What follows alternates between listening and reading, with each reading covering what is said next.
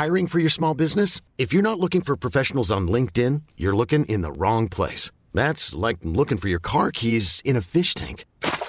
LinkedIn helps you hire professionals you can't find anywhere else, even those who aren't actively searching for a new job but might be open to the perfect role. In a given month, over 70% of LinkedIn users don't even visit other leading job sites. So start looking in the right place. With LinkedIn, you can hire professionals like a professional. Post your free job on linkedin.com slash achieve today.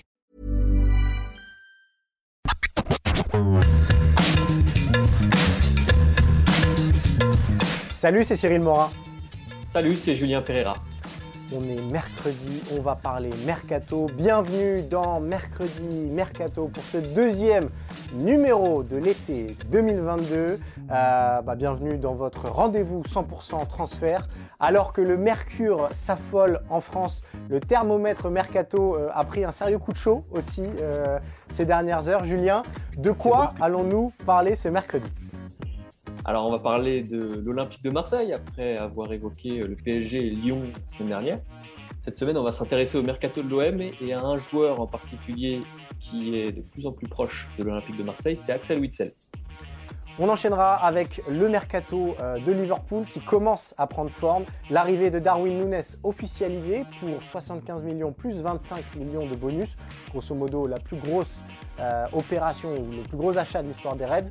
En parallèle, le départ de Sadio Mané qui continue de se dessiner.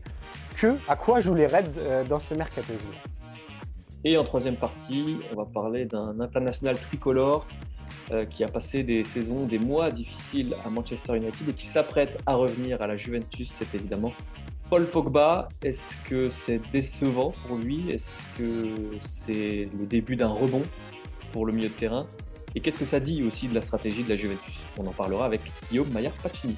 Voilà, euh, comme d'habitude, après ce sommaire, vous connaissez euh, euh, le petit dicton. mercredi Mercato est à retrouver tous les mercredis pendant tout l'été sur toutes les bonnes plateformes d'écoute. N'hésitez pas à nous noter, à commenter, à venir nous chercher sur les réseaux sociaux pour nous donner des, pour nous demander des infos, pour nous demander des choses particulières concernant l'émission. Et si vous préférez la vidéo, évidemment, les meilleurs moments de cette émission sont à retrouver sur le site d'eurosport.fr. Julien, avant de commencer, un petit mot pour notre compère habituel, Martin Mosnier, qui a rejoint euh, de nouveau l'UFC Paternité. Pour lui aussi, c'est un, un, retour. Euh, donc, on souhaite beaucoup de bonheur à la famille Mosnier. Et du courage. et du courage, exactement. Allez, on est parti, Julien, pour ce premier sujet qui nous envoie donc vers la Canebière et vers l'Olympique de Marseille avec une piste toute chaude euh, révélée par l'équipe ce mercredi. Alex Witzel dans le viseur de Pablo Witzel, pardon, euh, dans le viseur de, Pablo Longoria pour remplacer Boubacar Camara qui s'est donc envolé pour Aston Villa. Euh, bah, la première question, elle est toute simple, Julien. Euh, que faut-il penser de cette piste made in Pablo Longoria? Ben Moi, je la trouve plutôt intéressante. sur le papier, c'est un joueur qui est très intéressant, qui a des qualités à la fois techniques, à la récupération. C'est un joueur très complet. Euh, qui a évidemment euh, beaucoup d'expérience. C'est aussi pour ça que, Longoria s'intéresse à lui, parce que l'OM cherche des profils d'expérience pour euh, la Ligue des Champions la saison prochaine. Donc globalement, sur le profil, je suis assez convaincu. il, coche, il coche toutes les, toutes les bonnes cases pour, pour remplacer Boubacar Kamara. Ce qui est étonnant, je trouve, avec ce joueur, c'est que finalement, il a une carrière qui ne correspond pas vraiment à ses qualités. Il aurait pu, je pense, viser plus haut. Il est parti Benfica, où il s'est révélé, où il a explosé. Ensuite, ça a été euh, l'exil en Russie, puis en Chine, puis il est revenu euh, en Allemagne, où il a été euh, un joueur important du Borussia. Et en parallèle, ça a toujours été un joueur majeur de la sélection belge, et ça dit quand même quelque chose de, bah, son niveau finalement. Complètement. Ce qu'on peut dire sur son profil déjà, euh, c'est qu'il est libre, donc forcément euh, très convoité, mais aussi très intéressant financièrement. Euh, autre petit détail, lui, tu as parlé de son parcours atypique, Witzel veut rester en Europe, notamment en vue de la Coupe du Monde de Qatar et des échéances qui, qui, arrivent. Et donc, dans ce cas-là, l'OM, avec la, la, possibilité de jouer la Ligue des Champions, représente une destination intéressante pour lui. moi, j'ai un petit doute euh, sur une chose, c'est euh, le contrat que sera en mesure de lui proposer l'Olympique de Marseille. À Dortmund, il émane à 8 millions d'euros euh, par, an, si je ne dis pas de bêtises. Il faut savoir qu'à Marseille, le plus gros salaire, c'est celui de Cédric Bakambu, qui est à 400 000 euros par mois. Donc, allez, si on arrondit à 5 millions à l'année. Est-ce que Marseille va être en capacité d'offrir autant à un joueur euh, de 33 ans? Euh, J'ai un doute. Et surtout, est-ce que c'est souhaitable euh, de faire signer? Parce que quand vous attirez un joueur libre de 33 ans, c'est pas pour lui faire signer un contrat de 1 ou 2 ans. Souvent, c'est pour des longs contrats avec des gros salaires à la clé. le risque, pour moi, il est là avec Witzel. Je suis complètement d'accord avec toi sur le profil sportif. Il a tout pour cocher les cases et pour amener un peu plus d'expérience à cette équipe marseillaise qui en a un petit peu manqué ces derniers mois. En revanche, euh, le risque qui peut se présenter dans deux ou trois ans d'avoir une chute de niveau sportif euh, et que bah, devienne un boulet financier, sachant que l'OM en a déjà quelques-uns euh, attachés à ses pieds, ou en a eu en tout cas par le passé. Donc le vrai risque, il est là. et au fond, cette piste, elle dit quand même un petit peu pas mal de choses sur le grand écart imaginé par Pablo Longoria sur ce mercato, Julien. Oui, parce que on distingue clairement, quand on regarde les noms qui sont évoqués du côté de l'Olympique de Marseille, euh, qu'il y a entre guillemets deux stratégies, euh, deux visions qui, n'en font qu'une, parce que il y a l'attrait de Pablo Longoria pour les jeunes joueurs qui représentent une opportunité, les jeunes talents. On a entendu parler de, Touré, notamment, le défenseur du Havre, qui a priori va plutôt se diriger vers Manchester City. On a entendu parler de Mohamed Ali euh, qui lui s'est révélé à Angers cette saison et qui va probablement se diriger euh, vers l'Espagne et la Real Sociedad. Et puis à côté, on a des noms de joueurs plus expérimentés. On a entendu parler de Coquelin, on a entendu parler de, de Capou aussi, euh, maintenant. Euh, donc clairement, on sent qu'il y a à la fois euh, une envie de Longoria bah, de continuer ce qu'il a entrepris ces derniers mois, en tout cas depuis qu'il a pris la tête du club, c'est-à-dire aller chercher des jeunes joueurs et profiter de son réseau et de son talent pour les repérer pour les attirer et à côté euh, l'obligation finalement d'attirer des, joueurs d'expérience pour, euh, pour la saison prochaine. Ce qui est intéressant sur euh, ce que tu disais sur Witzel, c'est que quelque part ça va permettre d'en savoir un peu plus sur les, les compétences pardon, de Longoria. On sait qu'il est capable de construire un effectif, on sait qu'il est capable d'attirer des jeunes joueurs et de les convaincre. On ne sait pas comment il va être capable de gérer financièrement un joueur avec un gros salaire, avec une grosse expérience quel montage il va être capable de mettre en place pour payer ce joueur. Euh, est-ce que ça sera à travers des primes de match, à travers des primes de résultats et de performance, etc. Comment ça sera étalé sur la saison? Parce qu'il faut quand même rappeler quelque chose. L'Olympique de Marseille est toujours surveillé par la DNCG, est dans l'attente d'une décision du gendarme financier euh, du foot français pour savoir si sa masse, sa masse salariale sera une nouvelle fois encadrée comme elle l'était la semaine dernière, ses indemnités de transfert aussi. Donc L'OM joue serré, Longoria joue serré, et ça sera intéressant de voir comment euh, le président de l'OM va être capable de, bah, de, négocier avec un joueur comme, comme Witzel. En fait, ce qui est terrible dans la situation de Longoria, c'est qu'on sent qu'il a énormément d'idées et on a presque envie de lui donner un, super budget pour qu'il aille au bout de ses idées, mais qu'il est obligé de, bricoler et il l'a très bien fait la saison passée parce que euh, avoir l'effectif qu'avait l'OM la saison passée avec les moyens qu'ils avaient, euh, ça relevait d'un tour de magie. Voilà, Saliba, Gendouzi, euh, c'est quand même et même voilà Under pour attirer ces joueurs-là. Il faut savoir les convaincre et il faut aussi bah, les, les, pister en amont. Donc c'est frustrant, mais euh, Longoria, il hérite d'une tradition euh, marseillaise un petit peu qui a créé un cercle vicieux à Marseille. C'est cette euh, incapacité de bien vendre les joueurs marseillais et donc bah, de, s'offrir de l'oxygène à travers de grosses ventes. Et évidemment, le miroir lyonnais en face de ça bah, fait mal à l'Olympique de Marseille. On s'est amusé à retracer sur les cinq dernières années les plus grosses ventes de Marseille. La plus grosse vente, c'est Zambo Anguissa à 25 millions d'euros. Très bien vendu, mais on voit qu'aujourd'hui, il en vaut presque autant. Et ça prouvait que finalement, ce n'était pas euh, une hérésie totale de la part de, Fulham à, l'époque euh, de l'acheter. Euh, il y a eu Morgan Sanson et Ocampos vendus pour 15 millions chacun. Pareil, Ocampos, il vaut beaucoup plus que 15 millions aujourd'hui. Et puis il y a eu Bounassar pour 8 millions en, en 2020-2021. Ces sommes-là, elles ne sont pas du tout astronomiques. Et elles ne permettent pas de combler tout le déficit accumulé, elles ne permettent pas de réinvestir cet argent sur des grosses sommes. Et en Elles ne permettent même pas de combler les achats, sans même Exactement. parler qui est important, même de combler les achats parce que euh, tu parlais de, des joueurs qui ont été attirés l'été dernier, les Saliba, Gendouzi, etc. C'était quand même une stratégie court-termiste. L'objectif, c'était de construire une équipe qui était opérationnelle pour retrouver avec des champions. Mais c'était à travers des prêts avec option d'achat, etc. Là, on sent qu'il y a quand même une vraie volonté de construire quelque chose de plus durable, de plus viable, et donc forcément qui demande plus de moyens. Donc, Surtout sur le marché des jeunes aujourd'hui, en plus.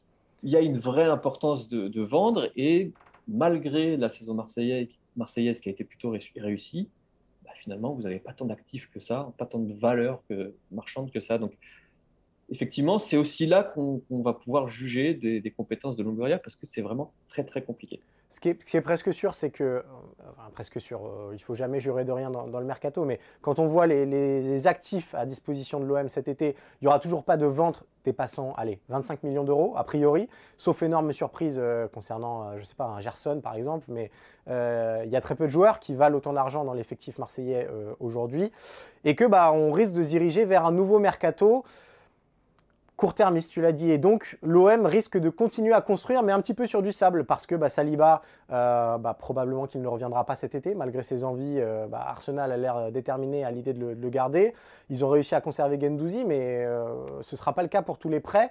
Donc, moi, je pense que Marseille va encore aller flairer des bonnes affaires. Witzel en est une, c'est une très bonne idée. D'ailleurs, on voit que Longoria elle a compris comment marchait le, mercato, c'est que les contacts, ils ont été initiés bien avant le mois de juin, et euh, c'est ce qui permet à l'OM aujourd'hui d'être un petit peu en avance dans ce dossier-là. Il n'empêche que ça va être encore euh, de la construction court-termiste et que peut-être que le vrai projet Longoria et le vrai projet OM, euh, s'ils bénéficient du temps nécessaire, on pourra le voir que dans un, deux ou trois ans, à partir du moment où l'OM aura remis ses finances au vert. D'ici là, c'est bricolage un petit peu obligatoire. Oui, et puis on va, ce sera intéressant de voir ce que compte faire aussi Franck McCourt Bien sûr. Avec, euh, avec les finances. Est-ce qu'il va encore une nouvelle fois combler le déficit on a quand même la sensation qu'il a plutôt envie maintenant d'essayer d'avoir un petit retour sur investissement. Alors, dans, à court terme, ce sera impossible. Euh, ça fait quand même plusieurs saisons qui, qui bouchent les trous.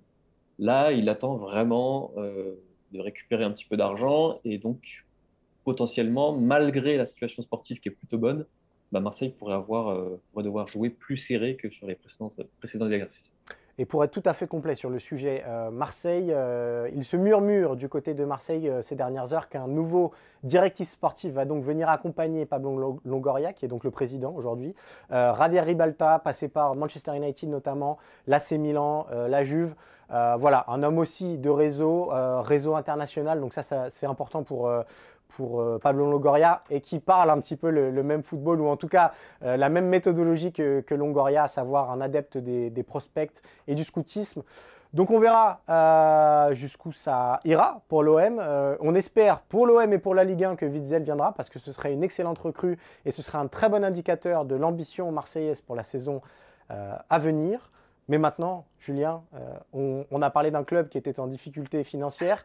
Là, on va parler gros sous. On va parler, euh, ah on va parler de Liverpool et de la toute puissante Première Ligue, puisque vous l'avez sans doute vu, Liverpool a fait chauffer le chéquier pour attirer Darwin Nunes en provenance de Benfica. Transfert officialisé euh, lundi, si je ne m'abuse, ou mardi. 75 millions d'euros, plus 25 millions euh, de bonus, des bonus très faciles à atteindre, hein, tu me confirmes, euh, Julien, Facile à atteindre, c'est sur le nombre de matchs que Darwin va jouer sur les cinq prochaines saisons. Et c'est un total qui n'est pas très élevé. a priori, sauf blessure ou sauf, euh, sauf rétrogradation durable sur le banc, les 25 millions seront atteints.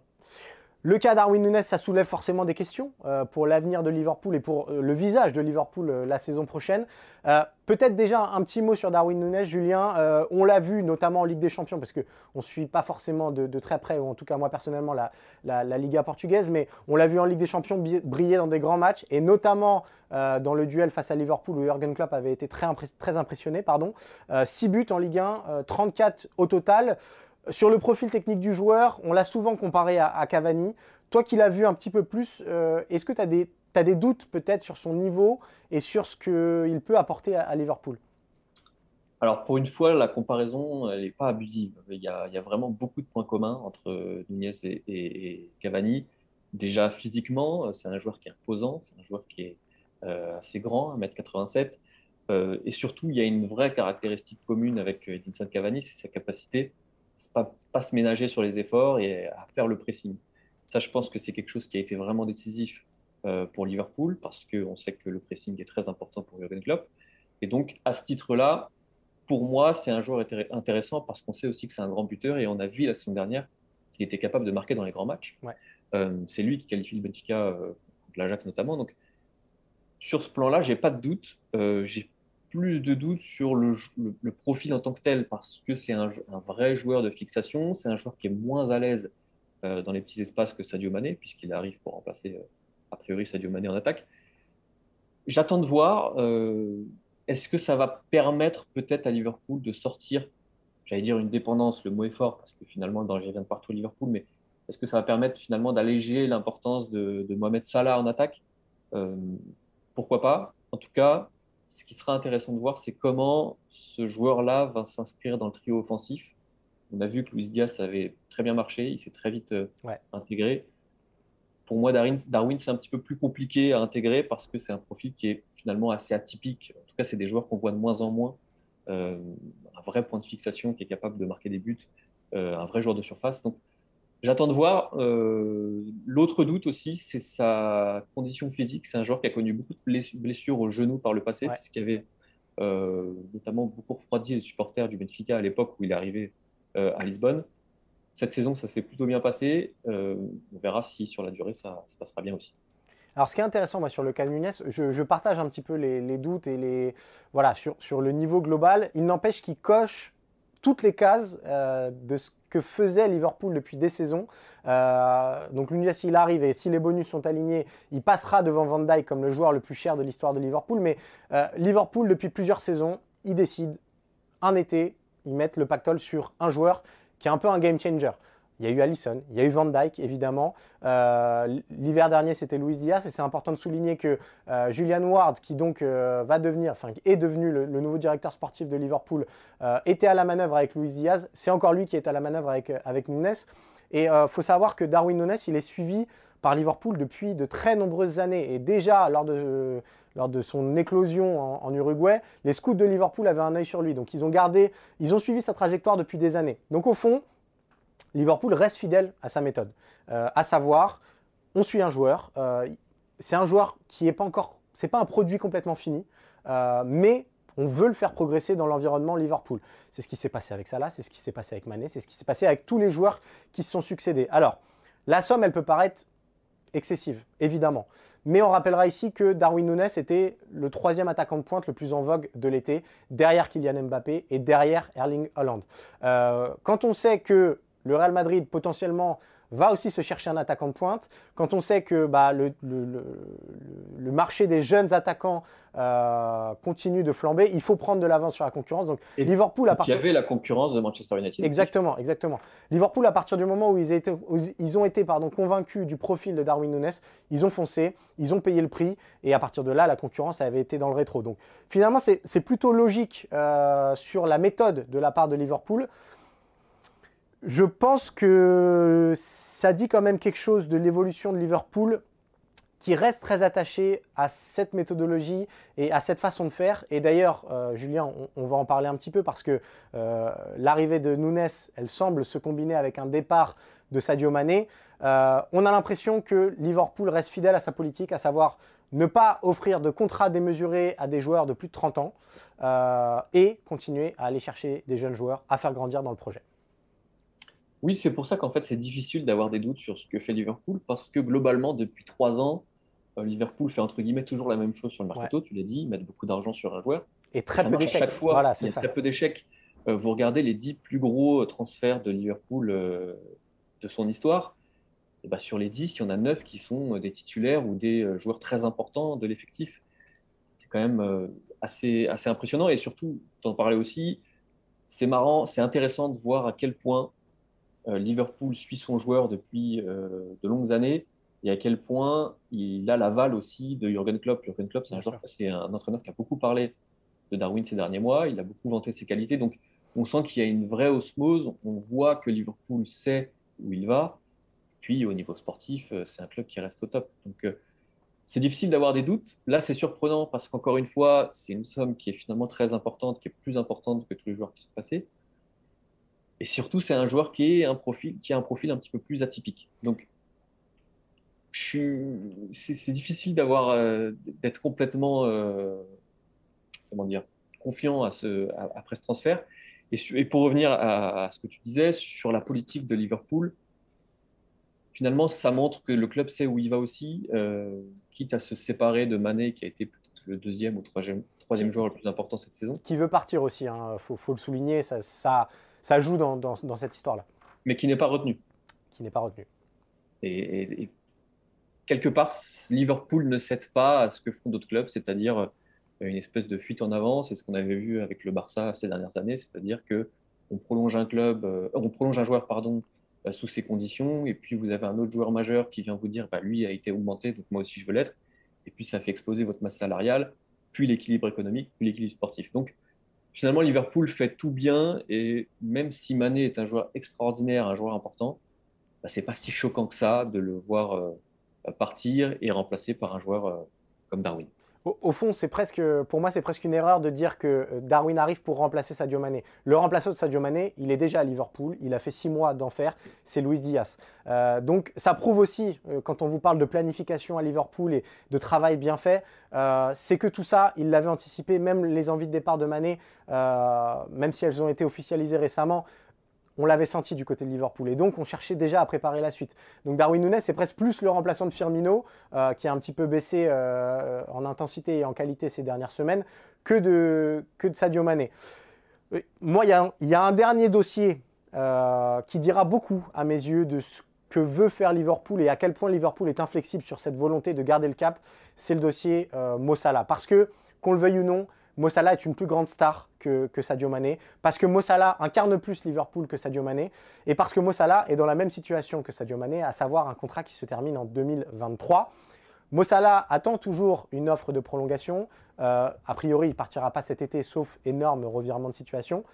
Mais les prochains mois risquent d'être brûlants à Liverpool parce que offrir à Mossala euh, le salaire qu'il réclame, à savoir le salaire même qu'il mérite euh, dans l'écosystème mondial actuel, à savoir un salaire de superstar et de top 5 européen, ça reviendrait à mettre fin à cette politique euh, de, gestion de salaire et d'équilibre dans le vestiaire qui a fait sa réussite. Et au fond, je pense que c'est moins un problème pour Liverpool de mettre 100 millions d'euros sur Darwin Nunes que d'offrir à Mossala le contrat XXL qu'il réclame. Et à mes yeux, le dossier Salah dira beaucoup plus de Liverpool dans les mois qui viennent. Ouais, et, juste un dernier truc. Euh, ce que tu disais, c'est intéressant sur l'anticipation au niveau tactique. Euh, techniquement, Luis Diaz, c'est pas un neuf. Mané a joué neuf. Mais grosso modo, Liverpool s'est dit bon, bah, on va prendre un ailier pour prendre la place de Mané pour pouvoir vraiment installer Mané euh, dans l'axe. Aujourd'hui, Mané part. Liverpool se dit bon, bah, on a besoin d'un vrai neuf pour refaire finalement ce, que, ce qui avait été fait avec Firmino il y a quelques années, parce que Firmino est quand même un petit peu reculé dans la hiérarchie des attaquants. Donc c'est intéressant de voir que finalement tout est réfléchi à l'avance, tout est pensé à la fois économiquement et sportivement. Et finalement, bah, pas beaucoup de clubs en Europe sont capables de faire ce que fait euh, Liverpool. Bah voilà, Julien, je crois qu'on a fait le tour du côté de Liverpool, qui sera de toute façon encore un animateur du, marché. Vous pouvez être sûr que, autant dans le sens des départs que des arrivées, il va y avoir du mouvement. On va terminer euh, cette émission, Julien, si tu le veux bien, avec un invité de marque que vous connaissez si vous êtes euh, un auditeur fidèle de mercredi Mercato. On va parler du cas Paul Pogba en passe euh, de rejoindre à nouveau la Juventus Turin. Et pour ça, on accueille Guillaume Maillard Pacini, notre spécialiste football italien. Guillaume, on va parler donc du dossier Paul Pogba euh, et le Pogback à la Juventus qui prend forme. bah Peut-être un tout petit point, info toute fraîche quand est-ce que ça va être officialisé et quels sont les contours de, l'arrivée de Paul Pogba euh, à la Juventus Turin? Alors écoute, euh, en Italie, on est certain que ce sera officialisé début juillet. Euh, la Juve reprend l'entraînement autour du 4-5, donc ce sera officialisé juste avant. ce sera l'heure des retrouvailles pour Pogba et la Juve. Et au niveau du contrat, on parle de 4 ans. Hein, c'était 3-4 ans, mais visiblement, ce sera 4 ans avec un salaire assez important, parce que la Juve a fait un gros effort, de 8 millions d'euros, plus 2 de bonus pour atteindre donc les 10 millions d'euros, ce qui est un effort quand même assez conséquent euh, quand on connaît la Juve. Donc voilà, ça peut près. Le gros salaire de, la Juve, on est d'accord, hein, puisque c'était Vlaovic depuis euh, l'hiver dernier. Ouais, c'est le plus gros salaire de la Juve. C'est quand même. Un... Fut un temps, on aurait dit que c'était un salaire à peu près normal à la Juve. Quand on connaît aujourd'hui les contours du projet, on va parler, c'est vraiment un effort conséquent qu'a fait la Juve pour le retour de Pogba. Alors, euh, Julien, avant de parler de la Juve et du projet Juventus, on va d'abord faire un petit, un petit focus sur, euh, sur Paul Pogba et sur sa trajectoire euh, de carrière. Manchester United, Juventus, Manchester United, Juventus de nouveau. Euh, et ce petit goût de déception presque Quand on se souvient du joueur qu'il était, de Gachi, quand on se souvient du joueur qu'il était en 2016, euh, au moment de retrouver Manchester United, on a l'impression que Pogba est arrivé au mauvais endroit, au mauvais moment, euh, et qu'il n'a jamais su se, défaire de ça euh, et de ce, voilà, du coup payé par Manchester United de 105 millions d'euros à l'époque, qui lui a longtemps collé au basque et qui a empêché presque l'Angleterre parfois d'être lucide sur ce qu'était Paul Pogba et ce qu'il pouvait apporter dans une équipe. Oui, parce que quand on parle à nos amis anglais, euh, on est en relation euh, très fréquemment, on peut le dire à nos auditeurs, avec euh, notre rédaction anglaise. Bah, ils ne comprennent pas pourquoi Paul Pogba a cette importance-là, notamment en équipe de France ils comprennent pas pourquoi nous, justement, on s'étonne de sa situation à Manchester United. Donc, tout ça renforce le sentiment de gâchis. Au final, je vais te poser une question, Cyril. Qu'est-ce que tu retiens, toi, de ces euh, six dernières années à Manchester United de Paul Pogba? Pas grand-chose. Pas grand-chose. Il n'y a pas d'image hyper marquante. Alors, il y, a, il y, a, des buts, il y a des matchs importants. Voilà, il, y a le, Manchester Derby, si je dis pas de bêtises. Moi, j'ai le souvenir d'une excellente période lors du restart post-Covid, avec notamment l'apport de, Bruno Fernandez, où là, euh, les, deux euh, s'étaient parfaitement trouvés. Mais ce que je retiens plus, c'est l'incompréhension entre Pogba et la presse anglaise, euh, les pundits qui fracassent Pogba match après match, euh, et ce décalage assez incroyable entre le Pogba de l'équipe de France, ultra dominant. On ne vous rappellera pas son importance en, 2018, mais ce rôle de leader qu'il n'a jamais pu assumer euh, finalement à Manchester United. Il est arrivé au tout début en 2016 dans un vestiaire où il y avait encore des anciennes gloires qui avaient du mal à comprendre le fonctionnement de la nouvelle génération. Et c'est Wayne Rooney qui expliquait ça, je crois, récemment, euh, qui illustrait un petit peu ce décalage-là. Et puis il a été vite ringardisé par euh, bah, un, joueur comme Bruno Fernandes, par exemple, qui a incarné presque instantanément euh, le renouveau de Manchester United. Et de l'entre-deux, bah, c'est cette période bizarre pour Manchester United où il n'y a pas beaucoup de titres, où on s'embête sur le terrain et où Pogba alterne les blessures, les prestations un peu plus anonymes. Et malgré tout, euh, des passes décisives qui, restent peut-être le, meilleur argument de, de, son passage à Manchester United. Donc, euh, pas grand chose euh, de, je retiens pas grand chose du, du retour de, Pogba à Manchester United, si ce n'est ce décalage euh, XXL entre ses performances en club et, en sélection. Peut-être Guillaume, toi qui, qui, suis la presse italienne au quotidien, est-ce qu'on s'inquiète peut-être de ça à la Juventus? Est-ce qu'on se dit pas que les six années, on, a un souvenir d'un Pogba brillant à la Juventus Turin, on a l'impression que bah, il a perdu six ans en route avant de revenir à la Juve à 29 ans? Alors, pour pour pas te mentir, Cyril, on sait évidemment que c'est plus le Pogba de l'époque qui avait mis des buts assez incroyables. C'est vraiment peut-être que Pogba était vraiment dans la forme de sa vie quand il était vraiment à la. Euh, on le sait que c'est plus le même. On n'a même pas besoin de se le dire. En tout cas, la presse est vraiment euphorique de ce retour-là parce qu'il y a un côté quand même symbolique où, on sait que Pogba a vraiment insisté pour revenir à la. Lui est persuadé que c'est le moment idéal parce qu'il y a le mondial Hein, qui va arriver en plein cours de saison. Et lui pense vraiment que c'est le club parfait où il peut retrouver sa forme, où il peut mettre euh, des minutes dans les jambes avant justement de commencer le mondial avec les Bleus. Donc euh, évidemment qu'on sait que c'est plus le même. On l'a vu à Manchester, vous en avez très bien parlé. Mais c'est vrai qu'on, tu sais, en Italie, c'est on est toujours romantique.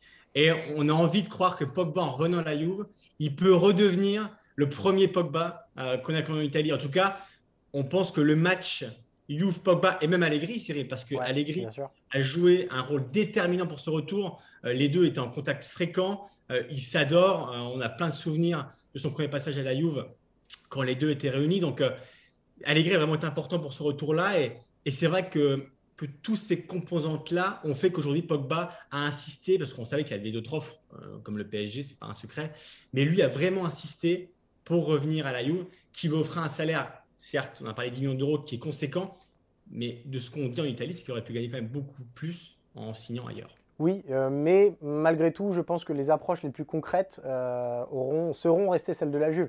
On l'avait dit euh, avant le mercato, de toute façon, le mercato de Paul Pogba, il, il était atone. Euh, il y avait le Real Madrid qui s'est rapidement positionné sur Chouameni, donc qui n'est pas revenu sur le cas Pogba.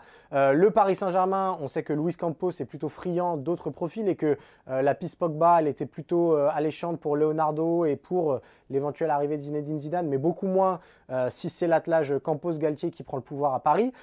donc finalement, moi je trouve qu'il n'avait pas tant de choix que ça, Paul Pogba. Julien, peut-être est-ce que pour toi, revoir Pogba à la Juve, c'est un pari risqué sportivement Et surtout, est-ce que, comme le dit Guillaume, il y a une chance de le voir, de retrouver le Pogba étincelant de ces années euh, Juventus? Je suis assez partagé parce que, euh, premièrement, je ne peux pas me contredire une semaine après. La semaine dernière, en parlant de Lyon, je disais que les retours en arrière, c'était jamais une bonne idée. C'est pas cette semaine que je vais dire le contraire. Je suis toujours convaincu que c'est jamais une bonne idée. Mais euh, je veux aussi croire euh, ce qu'a évoqué Guillaume.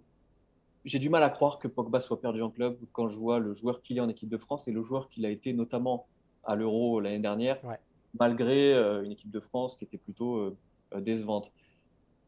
Et j'ai envie de croire que Pogba a besoin de retrouver une forme de confiance, un cocon, un environnement un peu familial. Alors, Juventus, c'est très loin d'être un club familial, mais en tout cas, c'est quand même un club qui est très différent dans le fonctionnement. Moins, exposé peut-être que Manchester United au niveau global. Moins, moins euh, dans la pub, dans le sponsor, etc. Donc, j'ai envie de croire que cet environnement-là, qu'il connaît, peut lui permettre de reprendre confiance, de retrouver, euh, bah, de retrouver son jeu, tout simplement. Donc, je suis assez partagé entre l'idée du retour en arrière, et, Guillaume pourra peut-être nous en dire plus sur ce que veut faire la Juventus, parce que si l'idée, c'est de prendre Pogba et de construire quelque chose de nouveau autour de lui, avec des joueurs euh, jeunes, etc., ça peut être une très bonne chose. Euh, Pogba est un leader de vestiaire. S'il a ce rôle-là, ça peut lui permettre justement de retrouver son jeu. Maintenant, si l'idée, c'est de refaire du, neuf avec du vieux, c'est-à-dire empiler des noms, on a entendu parler de Di Maria cette dernière semaine, a priori, c'est un petit peu plus froid aujourd'hui, mais si l'idée, c'est ça, bah, je pense que c'est une mauvaise idée. Alors Guillaume, c'est quoi l'idée derrière le retour de Pogba pour la Juventus surtout? Écoute, il y a deux visions différentes à la Juve. Tu le sais, si on en a souvent parlé dans, dans Mercredi Mercato, même dans le Tour d'Europe. Euh, la Juve avait entamé quand même un projet rajeunissement. Il y a Vlaovic qui arrive en janvier. Euh, c'est vrai qu'il y a une volonté quand même de rajeunir l'effectif, de baisser la masse salariale. Donc c'est vrai que quand tu vois Pogba arriver à 10 millions d'euros, qui a quand même son âge, et Di Maria, euh, de la souligner, c'est vrai que ça fait un peu tiquer. Ce qui est vrai, c'est qu'en fait, Allegri, lui, veut des joueurs d'expérience. Allegri, ça n'a jamais été un, un entraîneur qui lance des jeunes. Euh, il a connu une saison compliquée avec la Juve. Hein. il finit quatrième, c'est avec des champions, c'est le minimum syndical là-bas. Et, c'est vrai que lui, voilà, veut des joueurs d'expérience pour retrouver le titre et regagner des titres, parce qu'il faut rappeler que la Juve, ça fait 10 ans qu'il s'est pas connu une saison blanche. Donc Allegri, si tu veux, il n'a pas le temps, lui, avec, euh, avec un gros contrat, avec son salaire, ce qui touche le million d'euros, Allegri à la Juve. Donc lui, il veut gagner maintenant. Et c'est vrai que Agnelli, Nedved sont un peu partagés parce que bah, ils ont tout misé sur Vlaovic en janvier, qui est un très jeune joueur ils ont mis 70 millions d'euros dessus, plus 10 millions d'euros de bonus. Donc, c'est vrai qu'il était Allegri derrière qui pousse pour avoir un enfant d'expérience. Donc, euh, il y a l'impression que ça pousse pas dans le même sens, surtout. Ah, pas du tout. Et c'est pour ça qu'il y a deux visions qui s'opposent. Euh, Aujourd'hui, Cyril, euh, mercredi, la presse italienne, justement, parlait de, différentes visions. C'est pour ça que, que Allegri aurait rencontré le PSG. Alors, ça, c'est encore autre chose. Mais en tout cas, voilà, on sentait qu'Allegri était un peu elle est contrastée par rapport au mercato qui était en train de faire la Juve parce que Di Maria n'est pas arrivé, Pogba devrait arriver, mais bon, c'est pas encore fait, c'est pas encore officiel. Donc euh, il y a vraiment voilà, deux euh, visions différentes qui, s'opposent à la Juve. Et Pogba, c'est peut-être toi le bon compromis parce qu'il n'a pas non plus 35 ans. Bien sûr. On va dire qu'il a encore, il n'a pas encore 35 ans, donc euh, il est encore dans la fleur de l'âge. Et on a envie de croire vraiment que quand on voit le Pogba de l'équipe de France et celui de Manchester, voilà, on a envie de croire que celui de l'équipe de France peut redevenir aussi celui de la Juve. Donc c'est vraiment deux visions qui s'opposent du, projet de la Juve. Et les deux, c'est de s'accorder, mais crois-moi que ce n'est pas toujours simple. Est-ce qu'il est que euh, y a une chance de voir Pogba, je ne sais pas, titulaire, euh, pas titulaire, j'imagine que oui, mais euh, capitaine à la Juve Enfin voilà, moi c'est plus sur la place dans le projet. Est-ce que c'est un joueur parmi d'autres ou est-ce qu'on le prend en se disant, ok, lui c'est notre superstar, on va faire un duo Vlaovic-Pogba et pour les cinq années qui viennent, ce sera ça notre, notre base de travail? Alors peut-être pas la superstar, ce sera forcément le leader technique pour une raison simple, c'est que vous le savez comme moi, le milieu de la Juve souffre d'un manque de qualité depuis des années. Quand on repense au trio Pirlo, Vidal, Marquinhos, c'est souvent ce qui est pris en exemple. Il y a un manque criant de qualité à la Juve au milieu de terrain. On sait que beaucoup de joueurs pourraient partir, dont Rabiot, notamment dont McKenny, Arthur, évidemment, Ramsey, j'en parle même pas. Donc, euh, Pogba, il arrive, il aura sa place de titulaire, il aura son rôle de leader technique. Donc, euh, c'est aussi pour ça qu'il vient, Pogba. C'est parce qu'il sait qu'il aura le temps de jeu nécessaire et le rôle aussi de patrons du milieu, de patrons techniques de la Juve. Donc, euh, quoi de mieux que ça, Cyril, comme Mais projet est-ce que le patron de vestiaire, est-ce qu'il va passer devant les, vieux qui règnent à la Juve depuis des années et prendre le pouvoir, tout simplement? Tu sais, les, vieux, il les connaît. Bonucci, il les connaît. Allegri, il les connaît. Donc forcément, Pogba, il revient à la Juve. Il revient pas sur la pointe des pieds. Il revient, c'est Pogba. Tu sais, les supporters, j'en ai discuté avec quelques supporters de la Juve qui me disaient Bah ouais, mais Pogba, il est souvent blessé. Mais on ne peut pas s'empêcher d'avoir le petit frisson quand on en parle. Et quand Pogba va revenir à Allianz Stadium, je peux t'assurer ça va créer une étincelle dans tout le stade et même dans le vestiaire qui pourrait faire que la Juve pourrait vraiment redémarrer euh, vers l'avant l'année prochaine. Donc, euh, il sera le leader du vestiaire, le leader technique, parce que à la Juve, on connaît le rôle qu'il a eu et, et ce n'est pas un inconnu. Donc, le fait qu'il revienne maintenant, dans un moment aussi où la Juve a besoin de ce leader-là, parce que la Juve n'est plus la Juve qu'il a quitté à l'époque, qui gagnait tout, qui avait fait une finale des champions. Donc, voilà, Pogba revient à la Juve dans un moment où les deux, peut-être, avaient besoin de, de se retrouver. Donc, pour moi, c'est vraiment le match idéal au bon moment pour Pogba et pour la Juve. Ben voilà, je crois qu'on a fait le tour. Merci beaucoup, Guillaume, de ta venue dans Mercredi Mercato. Rassurez-vous, on entendra Guillaume parler italien tout au long de l'été dans Mercredi euh, Mercato. Ce n'est pas la dernière fois qu'il vient nous rendre visite. Euh, Guillaume, tu sais ce qu'il y a juste derrière toi? Euh, Dis-moi. c'est un test assez incroyable. J'ai oublié de l'annoncer dans le sommaire parce que j'en ai tellement peur que je l'ai un petit peu occulté. C'est évidemment le Merca Quiz avec Quentin Guichard, notre graphiste qui va nous poser des questions sur le parcours d'un joueur qu'il va falloir deviner. Donc euh, bah, accrochez-vous, euh, parce que la semaine dernière, Julien euh, m'a humilié, on va le dire honnêtement. Donc j'espère que Quentin va être plus sympa avec moi. Allez, c'est l'heure du redouté, du redoutable Merca Quiz. on accueille Quentin Guichard, le graphiste qui se cache derrière l'animation graphique de mercredi Mercato. Quentin, il s'est passé un drame la semaine dernière, euh, une humiliation en place publique avec cette victoire de Julien. Ouais, ça dépend pour qui. Ben, je parle de mon cas personnel, euh, je l'ai très mal vécu, Julien. Euh, donc Quentin, avant de rappeler que Julien mène 1-0 dans ce Merca Quiz qui se déroulera tout l'été, peut-être un petit rappel des règles du jeu du Merca Quiz, c'est quoi? Salut messieurs, effectivement le Merca Quiz, eh ben, c'est très simple, je vais vous égrener le parcours d'un joueur et je vais vous laisser des petits indices par-ci par-là. Et le premier de vous deux qui trouve l'identité de ce joueur remporte un point dans ce match euh, du Mercato estival 2022 où Julien euh, mène effectivement 1-0 après le, ce qu'on a appelé en interne le Morin Gate, cet immense malaise qui nous a envahi la semaine dernière après, après voilà, cette fulgurance hein, de, Julien tout simplement. Euh, une moi, semaine. Je pensais, qu'on parlait de Pays de Galles. Hein. Gloucester, pour moi, c'est toujours au Pays de Galles. Donc, euh, bon, euh. C'était un petit peu chaud, on va pas se mentir. Et une semaine n'a pas été de trop pour, pour s'en remettre. En tout cas, j'imagine que, que, Julien a fêté ça comme il se doit.